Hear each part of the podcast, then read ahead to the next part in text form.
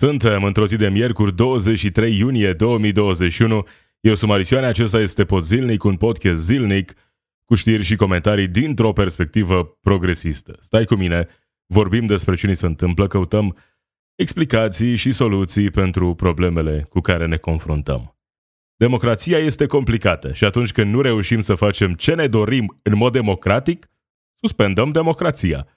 Premierul Florin Câțu folosește alte cuvinte, dar mesajul este același. Decizia mea este aceea de a merge cu reforma prin ordonanțe de urgență. Nu voi aștepta după Parlament să se hotărască, spune premierul Florin Câțu. PSD a depus moțiunea de cenzură împotriva guvernului, salariul minim pe economie nu va mai fi taxat din 2022, anunță Claudiu Năsui. Vedem și care a fost reacția Patriarhiei în cazul preoților anchetați penal după ce au ținut un parastas pentru Ion Antonescu. În timp ce milioane de oameni au rămas fără venituri, alte peste 5 milioane de persoane au devenit milionari în timpul pandemiei în lumea întreagă. Acestea sunt doar câteva dintre subiectele de astăzi. Podzilnic. News and commentary from a progressive perspective. Premierul Florin Câțu a fost invitat aseară la TVR1, a vorbit, printre altele, despre felul în care se vor implementa reformele în România. Un moment revelator pentru cel care conduce guvernul astăzi în România. Sunt uh, absolut fascinante cuvintele pe care are curajul să le rostească premierul României. Uh, omul uh, care acum câțiva ani vorbea despre importanța democrației. Nu doar el, partidul, uh, toți oamenii care sunt acum la putere ne vorbeau despre cât de importantă este democrația, cum trebuie să avem încredere în instituțiile statului, trebuie să avem instituții ale statului puternice. Acum, oamenii aceștia sunt la putere. Acum democrația nu mai contează. Acum suspendăm democrația după bunul plac. Să nu mai vorbim despre, eventual, despre extinderea democrației, poate democrație la locul de muncă. Despre astfel de subiecte, cu siguranță, nici măcar uh, nu sunt dispuși să vorbească oamenii aceștia. Dar să revenim la premierul Florin Câțu invitat la tema zilei la TVR1, a făcut următoarea afirmație. Vom merge cu reforma prin ordonanțe de urgență. Nu voi aștepta după Parlament să se hotărească, spune premierul Florin Câțu la TVR. Hai să-l și auzim. Guvernul își face treaba, dar cred că uh, în Parlament trebuie să găsim soluțiile, să vedem ce ne se întâmplă acolo. Uh, eu pun aceste lucruri, vi le arăt. Guvernul a venit și a făcut, Decizia mea este aceea de a merge cu reforma prin ordonanță de urgență. Nu voi uh, aștepta după Parlament să se hotărască. Noi trebuie să facem reformă, să implementăm acele măsuri de reformă pe care am spus că le implementăm, pentru că toate nu le facem doar de dragul de a face, de a moderniza România, doar așa de a spune. Nu, E în beneficiul tuturor românilor să facem aceste reforme. E în beneficiul tuturor românilor să facem reformele și să suspendăm democrația. Sunt lucruri extrem de grave pe care le afirmă în acest moment premierul Florin Câțu. Democrația e complicată. În Parlament lucrurile nu funcționează cum trebuie și atunci, pentru că democrația e mai complicată, nu e atât de ușor să ajungi uh, la destinația pe care ți-o doreai, nu e atât de ușor să implementezi reformele pe care ți le doreai, uh, în cazul acesta suspendăm democrația. Evident că ceea ce spune Florin Câțu aici este, în primul rând, un atac direct către președintele Camerei Deputaților, Ludovic Orban. El e cel care nu se poate organiza în Parlament astfel încât să nu fie nevoie, spune premierul de ordonanțe de urgență. Poate un atac și la Anca Dragu, uh, Senatul, uh, Camera Deputaților, uh, instituții ale statului conduse de PNL și USR Plus, care, uite, nu sunt eficiente, dar noi la guvern ne facem treaba. Dincolo de atacul pe care îl lansează aici premierul Florin Câțu la adresa lui Ludovic Orban, rămâne realitatea din România anului 2021. Avem un premier care ne vorbea mai ieri despre importanța democrației, iar astăzi ne spune că are el în plan niște reforme, reforme pe care vrea să le implementeze și că trebuie să suspendăm puțin democrația pentru a implementa aceste reforme. Nu putem să facem reforme în mod democratic. Trebuie să le uh, introducem prin ordonanțe de urgență. Asta după ce zilele trecute același premier ne spunea că el a fost ales de români să fie premier și că îi va fi ușor să devină președinte al PNL. Nu știu, am fost și am votat, dar nu mi-aduc aminte să fi fost pe undeva pe acolo numele lui Florin Câțu la secțiunea premier al României. Știu că partidul pe care îl reprezintă a pierdut alegerile parlamentare și, într-o conjunctură favorabilă, a fost numit premier de către președintele Claus Iohannis. Nu cred că a fost votat de niciun român, oricum nu pentru această funcție. Avem această declarație. Ordonanțe de urgență pentru reforme importante în țara asta. Ce spune Constituția? Guvernul poate adopta ordonanțe de urgență numai în situații extraordinare, a căror reglementare nu poate fi amânată, având obligația de a motiva urgența în cuprinsul acestora. Situații extraordinare, situații în care reglementarea nu poate fi amânată. Dar noi ne-am obișnuit să guvernăm cu ordonanțe de urgență. Pentru că democrația e un lucru așa frumos ca idee. E frumos să apari în campania electorală, uh, chiar și după campanie și să spui că tu crezi în democrație, că susții democrația, susții valorile democratice. Iar apoi, în momentul în care trebuie efectiv să arăți lucrul acesta, să arăți că ții la democrație, că tu chiar crezi în instituțiile statului și în importanța instituțiilor democratice, atunci uh, schimbăm regulile jocului. Și guvernăm, aducem reforme, schimbăm instituții, schimbăm uh, legi, așa cum ne place nouă. Pe repede înainte. Fără a mai avea uh, nevoie de dezbatere prea multă, fără a lansa uh, teme importante în dezbatere publică, fără să vorbim despre toate lucrurile acestea. Pentru că s-ar putea să apară probleme, s-ar putea să fie oameni nemulțumiți în momentul în care vor afla despre planurile pe care le avem. Și atunci rămânem așa, la ordonanțe de urgență, eventual anunțate uh, la începutul săptămânii, adoptate spre sfârșit, astfel încât să nu fie prea multe comentarii între timp și apoi vedem noi ce facem. Odată ce sunt adoptate, ne descurcăm noi să, să treacă la un moment dat de una dintre camerele Parlamentului. Pentru că asta e procedura. Ordonanța de urgență adoptată uh, ajunge în dezbatere urgentă la una dintre camere. Dacă în 30 de zile uh, nu e dezbătută, ordonanța e adoptată tacit, trece la următoarea cameră și gata. Am rezolvat problema încă o dată. Mergem pe repede înainte în implementarea reformelor. Și pretindem că asta e ce își doresc românii. Românii își doresc implementarea acestor reforme. Poate că da, poate că unele reforme sunt ok, sunt în regulă. Dar încă o dată, trebuie să înțelegem că atunci când politicienii, în general, dar Florin Câțu astăzi în particular, vin și ne vorbesc despre importanța democrației. Democrația este importantă doar atunci când oamenii ăștia sunt în opoziție. Atunci când vin la putere, democrația nu mai contează. Atunci ăsta e doar așa un moft. E mai puțin important. Guvernăm, schimbăm România prin ordonanțe de urgență. Asta spune premierul Florin Câțu. E nemulțumit de activitatea Parlamentului. Și da, Parlamentul are multe probleme. Dar, între timp, e o instituție democratică. Oamenii de bine, de rău, de multe ori de rău, au fost aleși. E cea mai reprezentativă instituție a statului. Acolo vedem democrația în acțiune. Sau teoretic ar trebui să vedem democrația în acțiune.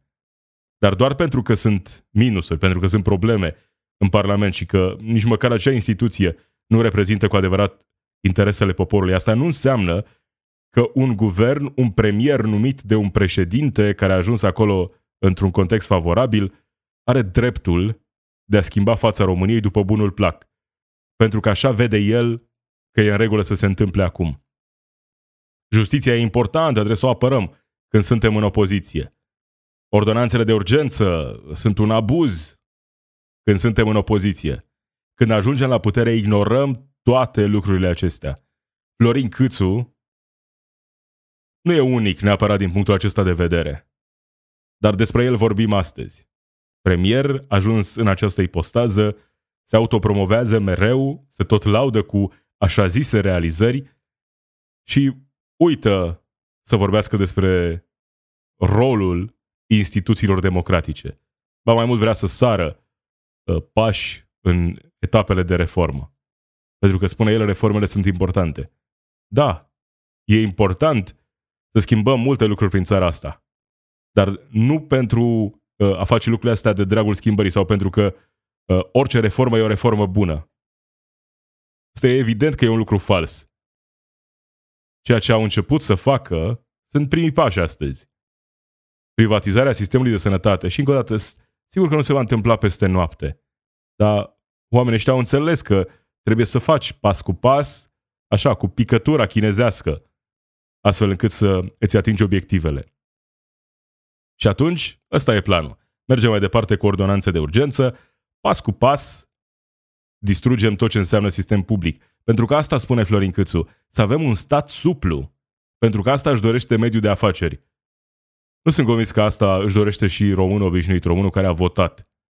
Eu cred că vrea un stat responsabil, un stat puternic, care să apere interesul cetățeanului, să-l protejeze pe cetățean în raport cu marile corporații, să-i asigure șansa, măcar șansa la o viață decentă, șansa la a avea un raport de muncă corect cu angajatorul, acces la sănătate, acces la educație, acces la locuință, o viață decentă, acel nivel minim necesar pentru a aduce o viață decentă.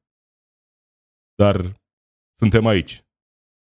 Iar momentul acesta este cu atât mai periculos cu cât nu se vorbește prea mult despre ce se întâmplă cu adevărat. Sigur, lucruri periculoase s-au întâmplat și în guvernarea precedentă. Atunci când au fost alții la putere.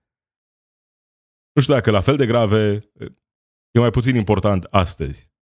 Dar ce s-a întâmplat atunci, ă, măcar, măcar am vorbit despre asta. Măcar erau pline ă, publicațiile online, ă, subiecte pe tema asta. Ce face guvernul? Ordonanțe de urgență adoptate în miez de noapte. E un pericol pentru țară. Astăzi ignorăm într-o mare măsură toate lucrurile acestea. Și ne vom trezi la un moment dat că da, au fost implementate reforme, doar că nu sunt reformele pe care ni le doream cei mai mulți dintre noi. Nu sunt reformele care să aducă o viață mai bună pentru cei mai mulți români. Sunt reformele care să-i avantajeze pe cei care au deja totul. Acesta este planul premierului, Florin Câțu. Iar Constituția e, e doar așa, o hârtie pe care sunt scrise niște cuvinte. E mai puțin importantă. Între timp, Partidul Social Democrat a depus moțiunea de cenzură împotriva guvernului. Mesajul este, vrem să trimitem în istorie acest premier extrem de arogant. Moțiunea de cenzură a venit, a fost o promisiune, acum prin vicepreședintele PSD, Sorin Grindeanu, a făcut apel la parlamentari să trimită în istorie acest premier uh, arogant și care poate să stea de acum acolo, încolo de veghe în lanul de lavandă, spune fostul premier demis de propriul partid, Sorin Grindeanu, spunând că guvernul este un dezastru pentru români și pentru firmele românești. PNRR este un dezastru, au fost înghețate pensiile, au fost înghețate salariile, au fost înghețate alocațiile, iar pe partea cealaltă, în planul de redresare și reziliență, vedem doar reforme catastrofale pentru România și bani foarte mulți pentru clientela lor politică. Doar în mintea premierului Câțu, uh, românii o duc bine lucruri uh, adevărate pe care, sigur, e ușor să le spui din opoziție sau atunci când te prefaci că tu ești cu adevărat în opoziție. Din partea PSD am văzut de la Marcel Ciolacu semnale cum că ar fi posibil ca această ordonanță de, uh, ca această moțiune împotriva guvernului care emite ordonanțe de urgență să treacă, moțiunea de cenzură să treacă cu ajutorul unor oameni din PNL. Acesta este mesajul pe care PSD îl vrea uh, făcut public zilele astea. Din partea cealaltă, Ludovic Orban a spus că nu, nu se va întâmpla asta, parlamentarii PNL nu vor vota pentru moțiune, premierul Florin Câțu a spus că atunci când cineva votează cu PSD, uh, nu mai este membru PNL, este mesajul acesta clar. Și cum am spus și zilele trecute, e clar că în Partidul Național Liberal sunt probleme. E conflictul acesta deschis între Aripa Câțu și ce a mai rămas din aripa Orban. Dar asta nu înseamnă că în acest moment sunt dispuși să acorde această victorie PSD-ului. De fapt, asta e problema momentului. Șansele ca această moțiune de cenzură împotriva guvernului să treacă sunt extrem de mici, cum spuneam, aproape de zero. Nu chiar zero, că nimic nu e zero în politica din România, poate doar interesul pentru nevoile cetățeanului, dar e extrem de improbabil să vedem o moțiune de cenzură adoptată în acest context. Va veni și momentul moțiunii de cenzură, dar nu cred, nu cred că acesta este momentul în care vom vedea trădare în interiorul coaliției aflată la guvernare. Pentru că miza e prea mare. Au acum robinetul deschis cu fonduri europene și planuri mari pentru privatizarea unor domenii esențiale în țara asta. Și revenim la premierul Florin Câțu, care, așa cum spuneam, nu ratează nicio ocazie să se laude cu realizările sale sau realizările pe care le și le imaginează. Acum, premierul Câțu spune că în România sunt cele mai ieftine alimente din Uniunea Europeană și că așa mai distruge un fake news despre explozia prețurilor. Uite, o altă situație în care două lucruri pot fi adevărate în același timp. Poate fi adevărat faptul că în România prețurile sunt mai mici decât în restul Uniunii Europene și în același timp putem să vedem și o explozie a prețurilor. Sunt momentele astea în care vedem gaslighting din partea premierului, campania asta de gaslighting, suntem cu toții uh, duși în această situație în care ne întrebăm, nu știu, uh, trăiesc eu într-o altă lume, văd eu alte prețuri atunci când merg să cumpăr, nu știu, alimente sau benzină sau lucruri importante, esențiale pentru supraviețuire. Sau premierul uh, mă minte. Adevărul, cred că îl observă fiecare. Da, e adevărat, prețurile în România sunt încă mai mici raportate la media Uniunii Europene. Dar asta nu înseamnă că nu am văzut și o explozie a prețurilor. Iar asta nu înseamnă că românii trăiesc mai bine pentru că prețurile sunt mai mici în România, pentru că și veniturile sunt mult mai mici în România. În special dacă ne referim la oamenii, foarte mulți oameni, mai mult de un milion de oameni, spre două milioane la un moment dat, un milion de oameni care trăiesc din salariul minim pe economie. 1380 de lei, parcă, nu? Oamenii aceia trăiesc mai bine pentru că au primit o majorare de 40 de lei la începutul acestui an? În felul acesta s-a îmbunătățit viața românilor?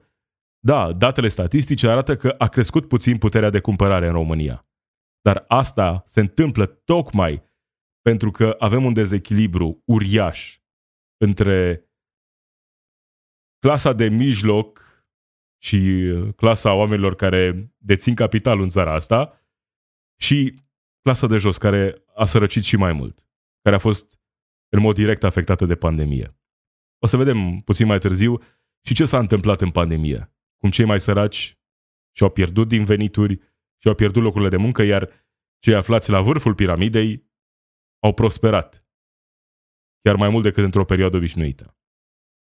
Iar acum premierul vine din nou și se bazează pe informații care, cel puțin parțial, sunt adevărate. Cele mai ieftine alimente din UE. Da, dar în același timp e adevărat și că vedem o explozie a prețurilor în România. Iar ca să înțelegi că lucrul ăsta e adevărat, e suficient evident să mergi doar la magazin sau să te uiți pe un bon de cumpărături dacă ai păstrat din urmă cu câteva luni să vezi diferențele. De asemenea, poți să vezi, uh, cred că Europa FM a făcut un reportaj și îl tot face, îl repetă an de an, cu evoluția coșului de cumpărături de la un an la altul. Și se constată anul acesta, s-a constatat și în anii trecuți, uh, creșteri, s-au constatat creșteri semnificative. Dar premierul evident trăiește într-o altă lume, în care el vede datele acestea statistice și în statistica asta el vede o viață mai bună a românilor. Sunt convins că sunt români care o duc mai bine astăzi decât o duceau, nu știu, în urmă cu un an sau doi. Dar nu e adevărat lucrul acesta pentru cei mai mulți români. Nu e adevărată treaba asta atunci când ne referim la cei care sunt acolo, la baza piramidei. Cei care muncesc cel mai mult în țara asta și primesc cel mai puțin. Pentru că ne uităm la datele astea statistice, dar ignorăm faptul că atunci când vorbim despre salariul minim pe economie, suntem la coada clasamentului. Atunci când vorbim despre nivelul de muncă în România. În România se muncește cel mai mult din Uniunea Europeană. Se muncește extrem de mult în țara asta. Pentru că nu poți să te duci într-o țară în care există sindicate, în care există stat de drept, în care există legi și să-i forțezi pe oamenii să lucreze câte 12 ore pe zi. Nu se va întâmpla asta în Germania, cu cetățeni germani, dar se va întâmpla cu siguranță în România, unde pentru câțiva lei în plus îți forțezi oamenii, angajații, să stea acolo de dimineața până seara și să-ți producă ție plus valoare. Sunt lucruri pe care, evident, un premier cu o astfel de viziune nu o să le înțeleagă niciodată. O altă controversă în coaliție privind Agenția pentru Investiții în Sănătate, controversă care se adâncește. Dan Barna spune că această agenție se regăsește în programul de guvernare, nu poate fi un subiect de negociere, iar Ludovic Orban spune că nu a susținut și nu s-a discutat în coaliție. Pe fir a intrat și Dacian Cioloș, care uh, o susține pe Ioana Mihailă, ministrul sănătății, spunând că agenția uh, nu este scoasă din joben și este un punct agreat în programul de guvernare este agenția care va gestiona, care ar trebui să gestioneze uh, mulți, mulți bani, fonduri uriașe în următorii ani.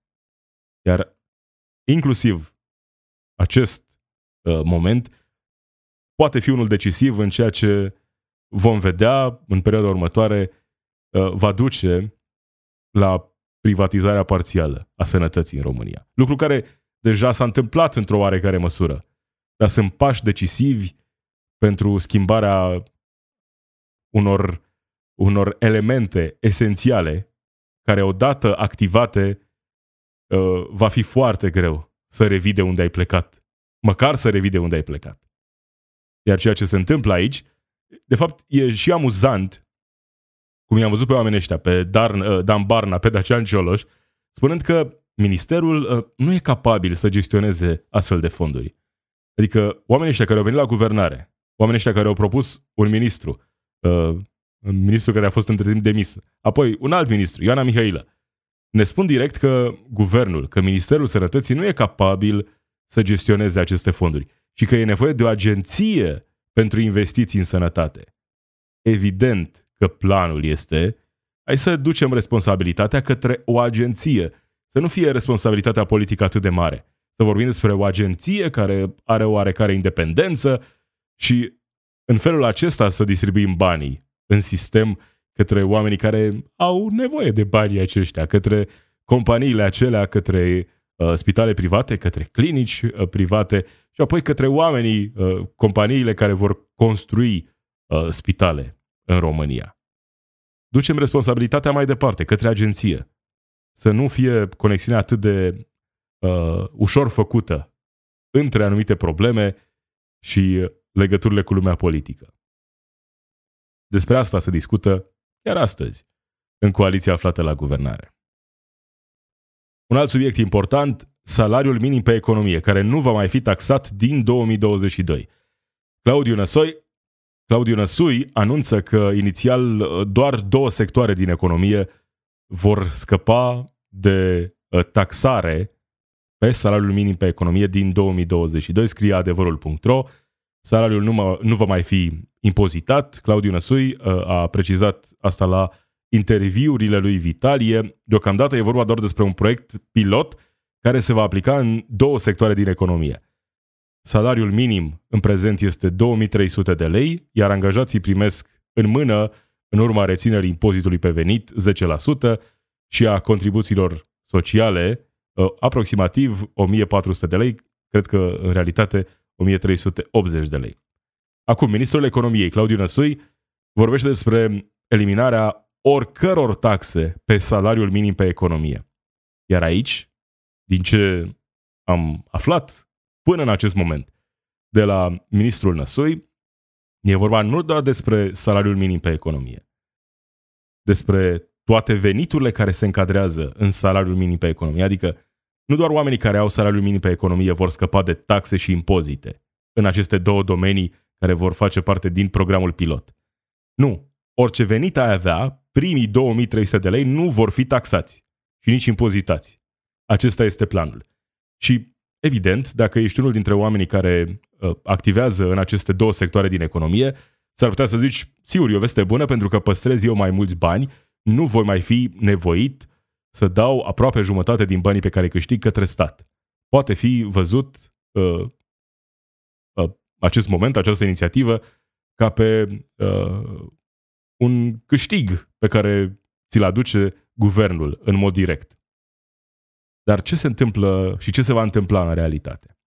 Ce se va întâmpla în momentul în care bugetul de stat, care e deja pe deficit, deficit major, 7% teoretic anul acesta, ce se va întâmpla când toți banii pe care îi câștigă românii până la 2300 de lei nu vor fi impozitați și nu vor fi taxați. Adică nu se vor duce bani către bugetul statului, nu se vor duce bani către bugetul asigurărilor sociale și nu se vor duce bani către bugetul sănătății din salariile românilor.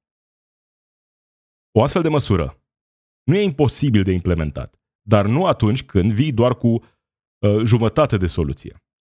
Poate că e în regulă să avem acest barem și să introducem cu adevărat taxarea și impozitarea progresivă în România. Dar nu acesta este planul. Claudiu Năsui și oamenii care sunt acum la guvernare vor, de fapt, așa cum spune și premierul, un stat cât mai suplu. Să mutăm totul în privat. Să mutăm pensiile în privat. Să mutăm sănătatea în privat. La un moment dat să mutăm și educația cu totul în privat. Acesta este planul, de fapt. Pentru că asta e ideologia pe care o promovează oamenii aceștia. Sunt lucrurile în care ei cred cu adevărat. Ei vin la guvernare cu ideea asta, că statul e ineficient. Și apoi, sigur, prin rele intenții sau prin prostie, ne arată tuturor că nu pot să fie cu adevărat eficienți. Și atunci zic, soluția e asta, hai să mergem să privatizăm. Ce crezi că se va întâmpla cu statul român, cu instituțiile, cu sănătatea, cu educația, cu bugetul statului după o astfel de inițiativă? Evident că va avea loc o implozie. Totul va fi distrus. Și în felul acesta, planul pe care oamenii ăștia l-au va fi mai ușor de îndeplinit. Statul intră poate în incapacitate de plată și atunci privatizăm tot. Vrei acces la sănătate? Scoate bani din buzunar. Vrei educație? Scoate bani din buzunar. Vrei drumuri? Vor fi drumuri private eventual, nu? Vrei să fii apărat pe stradă? Uh, angajează gardă de corp. Bine, acum merg prea departe, poate că exagerez. Dar trebuie să înțelegem că asta nu e o veste bună. Faptul că se renunță la taxe și impozite la nivelul salariului minim pe economie. Pentru că, încă o dată, e vorba despre toate veniturile până la 2300 de lei. Adică primii 2300 de lei nu vor fi taxați și impozitați. Și încă o dată, putem face asta, dar doar dacă aducem cu adevărat în România impozitarea progresivă, adică să facem ceea ce e just, e echitabil, e decent. Să luăm mai puțin bani de la cei care au puțin și mai mulți de la cei care au mai mult. Putem să avem, eventual, chiar zero taxe și impozite pe salariul minim pe economie, dacă recuperăm banii ăștia de la venituri mai mari. Și nu doar de la oamenii care muncesc. Chiar și de la deținătorii de capital, de la oamenii care fac profit și plătesc către stat doar 5% impozitul pe dividende. Patronii din România plătesc 5%. Angajații plătesc 10% plus uh, asigurări de sănătate și asigurări sociale. La, uh, în categoria patronilor, toate taxele astea sunt plafonate la nivelul salariului minim pe economie. Deci da, putem să vorbim despre astfel de măsuri. Despre uh, eventual o reașezare a uh, uh, sistemului, a impozitării, a taxării, dar doar dacă venim cu soluții, dacă găsim bani din alte surse. Altfel vom distruge cu adevărat statul și tot ceea ce contează pentru noi. De la educație până la sănătate și, în general, tot ce înseamnă servicii publice în țara asta. Hai să nu cădem în capcana asta zero taxe înseamnă că e bine și ne va fi bine tuturor. Evident că nu va fi așa. Avem și reacția Patriarhiei în cazul preoților anchetați penal după ce au ținut un parastaz pentru Ion Antonescu, mareșalul Ion Antonescu. Purtătorul de cuvânt al Patriarhiei, Vasile Bănescu, așa cum scrie adevărul.ro, a avut o primă reacție în cazul celor trei preoți care au susținut o slujbă de pomenire pentru mareșalul Ion Antonescu la Biserica Sfânta Parascheva din Vaslui. Reprezentantul Patriarhiei spune că slujba de pomenire se face pentru iertarea păcatelor celor adormiți, nu pentru elogierea post-mortem a acestora, iar ea este cu atât mai necesară cu cât cei decedați au avut mai multe păcate. În istoria creștinismului a existat sfinți care găseau în străfundurile bunătății și ale nădejdii lor nesfârșite puterea de a se ruga inclusiv pentru diavol, spune Vasile Bănescu. Așadar, cumva le ia apărarea oamenilor acesta. Am văzut cu toții cât de vehement a fost purtătorul de cuvânt atunci când am vorbit despre introducerea orelor de educație sexuală în școli, care a fost poziția patriarhiei. Nu, nu, nu, inocența copiilor, bla, bla, bla, îi marcăm pe viață. De parcă poveștile din Biblie nu i-ar marca pe viață. Acum, când vorbim despre niște oameni care susțin în aceste momente, care au susținut, care au făcut o slujbă de elogiere pentru un criminal de război, om responsabil într-o mare măsură de ce s-a întâmplat cu evrei, cu comunități rome în România, responsabil de Holocaust, omul care uh, l-a susținut pe Hitler, Ion Antonescu. Uh, e omul care acești preoți au considerat că trebuie elogiat, că trebuie să facă o slujbă de pomenire a mareșalului Ioan Antonescu. Acum preoții sunt anchetați, cercetați penal. Dar se va întâmpla ceva în cazul acesta? Evident că nu. Hai să fim serioși. În momentul în care biserica este în prim plan, în momentul în care uh, oameni din interiorul bisericii uh, au cele mai mici probleme sau cele mai mari probleme, teoretic, ar putea avea cu justiția, se găsesc soluții astfel încât să nu se întâmple în realitate nimic. Se găsesc mereu justificări astfel încât să nu fie luate niciun fel de măsuri. Ce se va întâmpla în acest caz?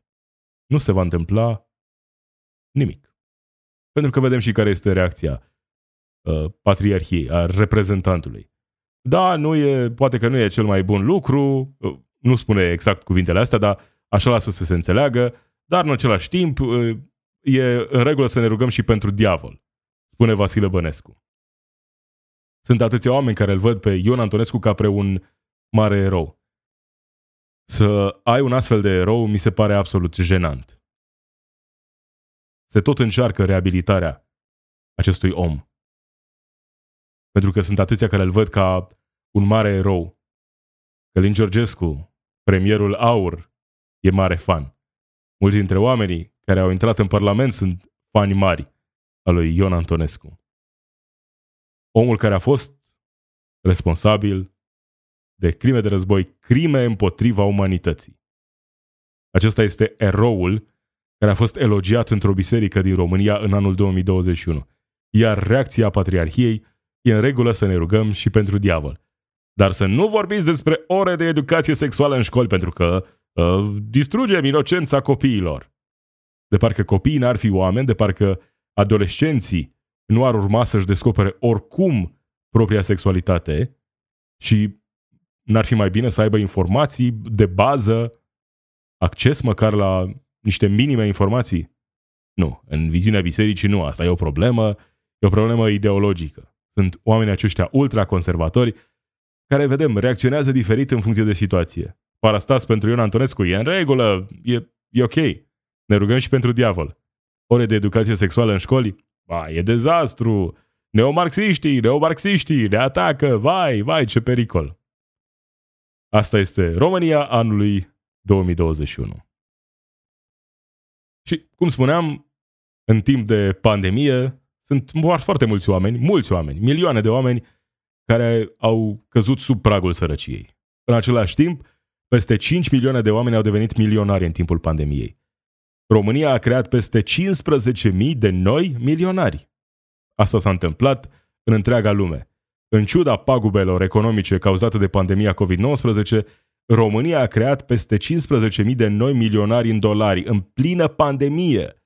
Numărul românilor cu avere estimată la cel puțin un milion a crescut de la aproximativ 32.000 de persoane în 2019 la 47.168 de persoane în decembrie anul trecut. Pentru că aici vedem adevăratul dezechilibru. Pentru că putem vedea statistic, a, a crescut puterea de cumpărare, da, pentru că cei de sus au acumulat mai mult și mai mult și vor acumula tot mai mult, tot mai mult.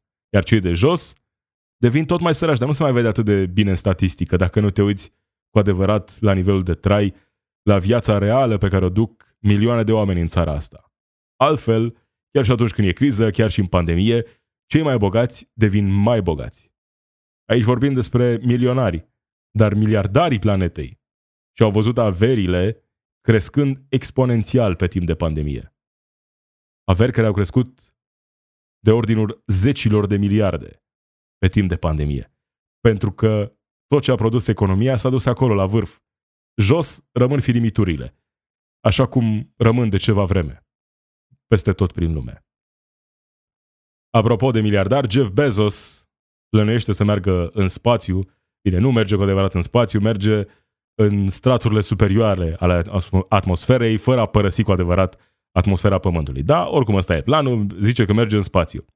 Acum peste 76.000 de persoane au semnat o petiție prin care cer ca miliardarul să rămână în spațiu, scrie ziare.com. O petiție absolut inedită, au semnat peste 76.000 de persoane.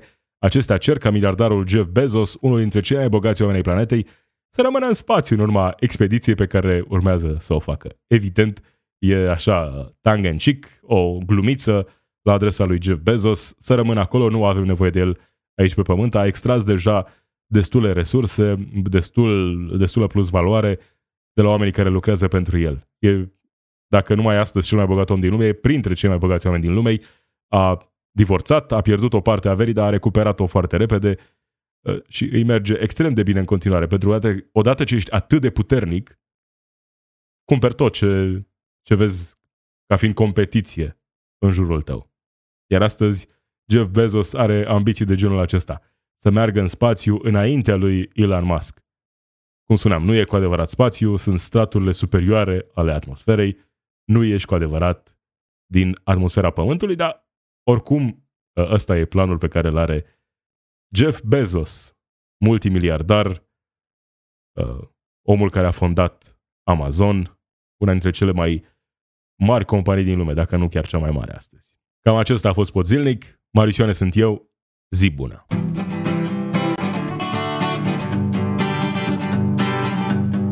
It's we who run the weapons plants and fight the wars they wage, and who work consumer hotlines from the inside of a cage.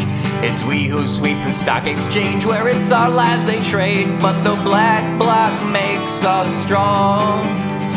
Solidarity forever, solidarity forever, solidarity forever, for the black bloc makes us strong.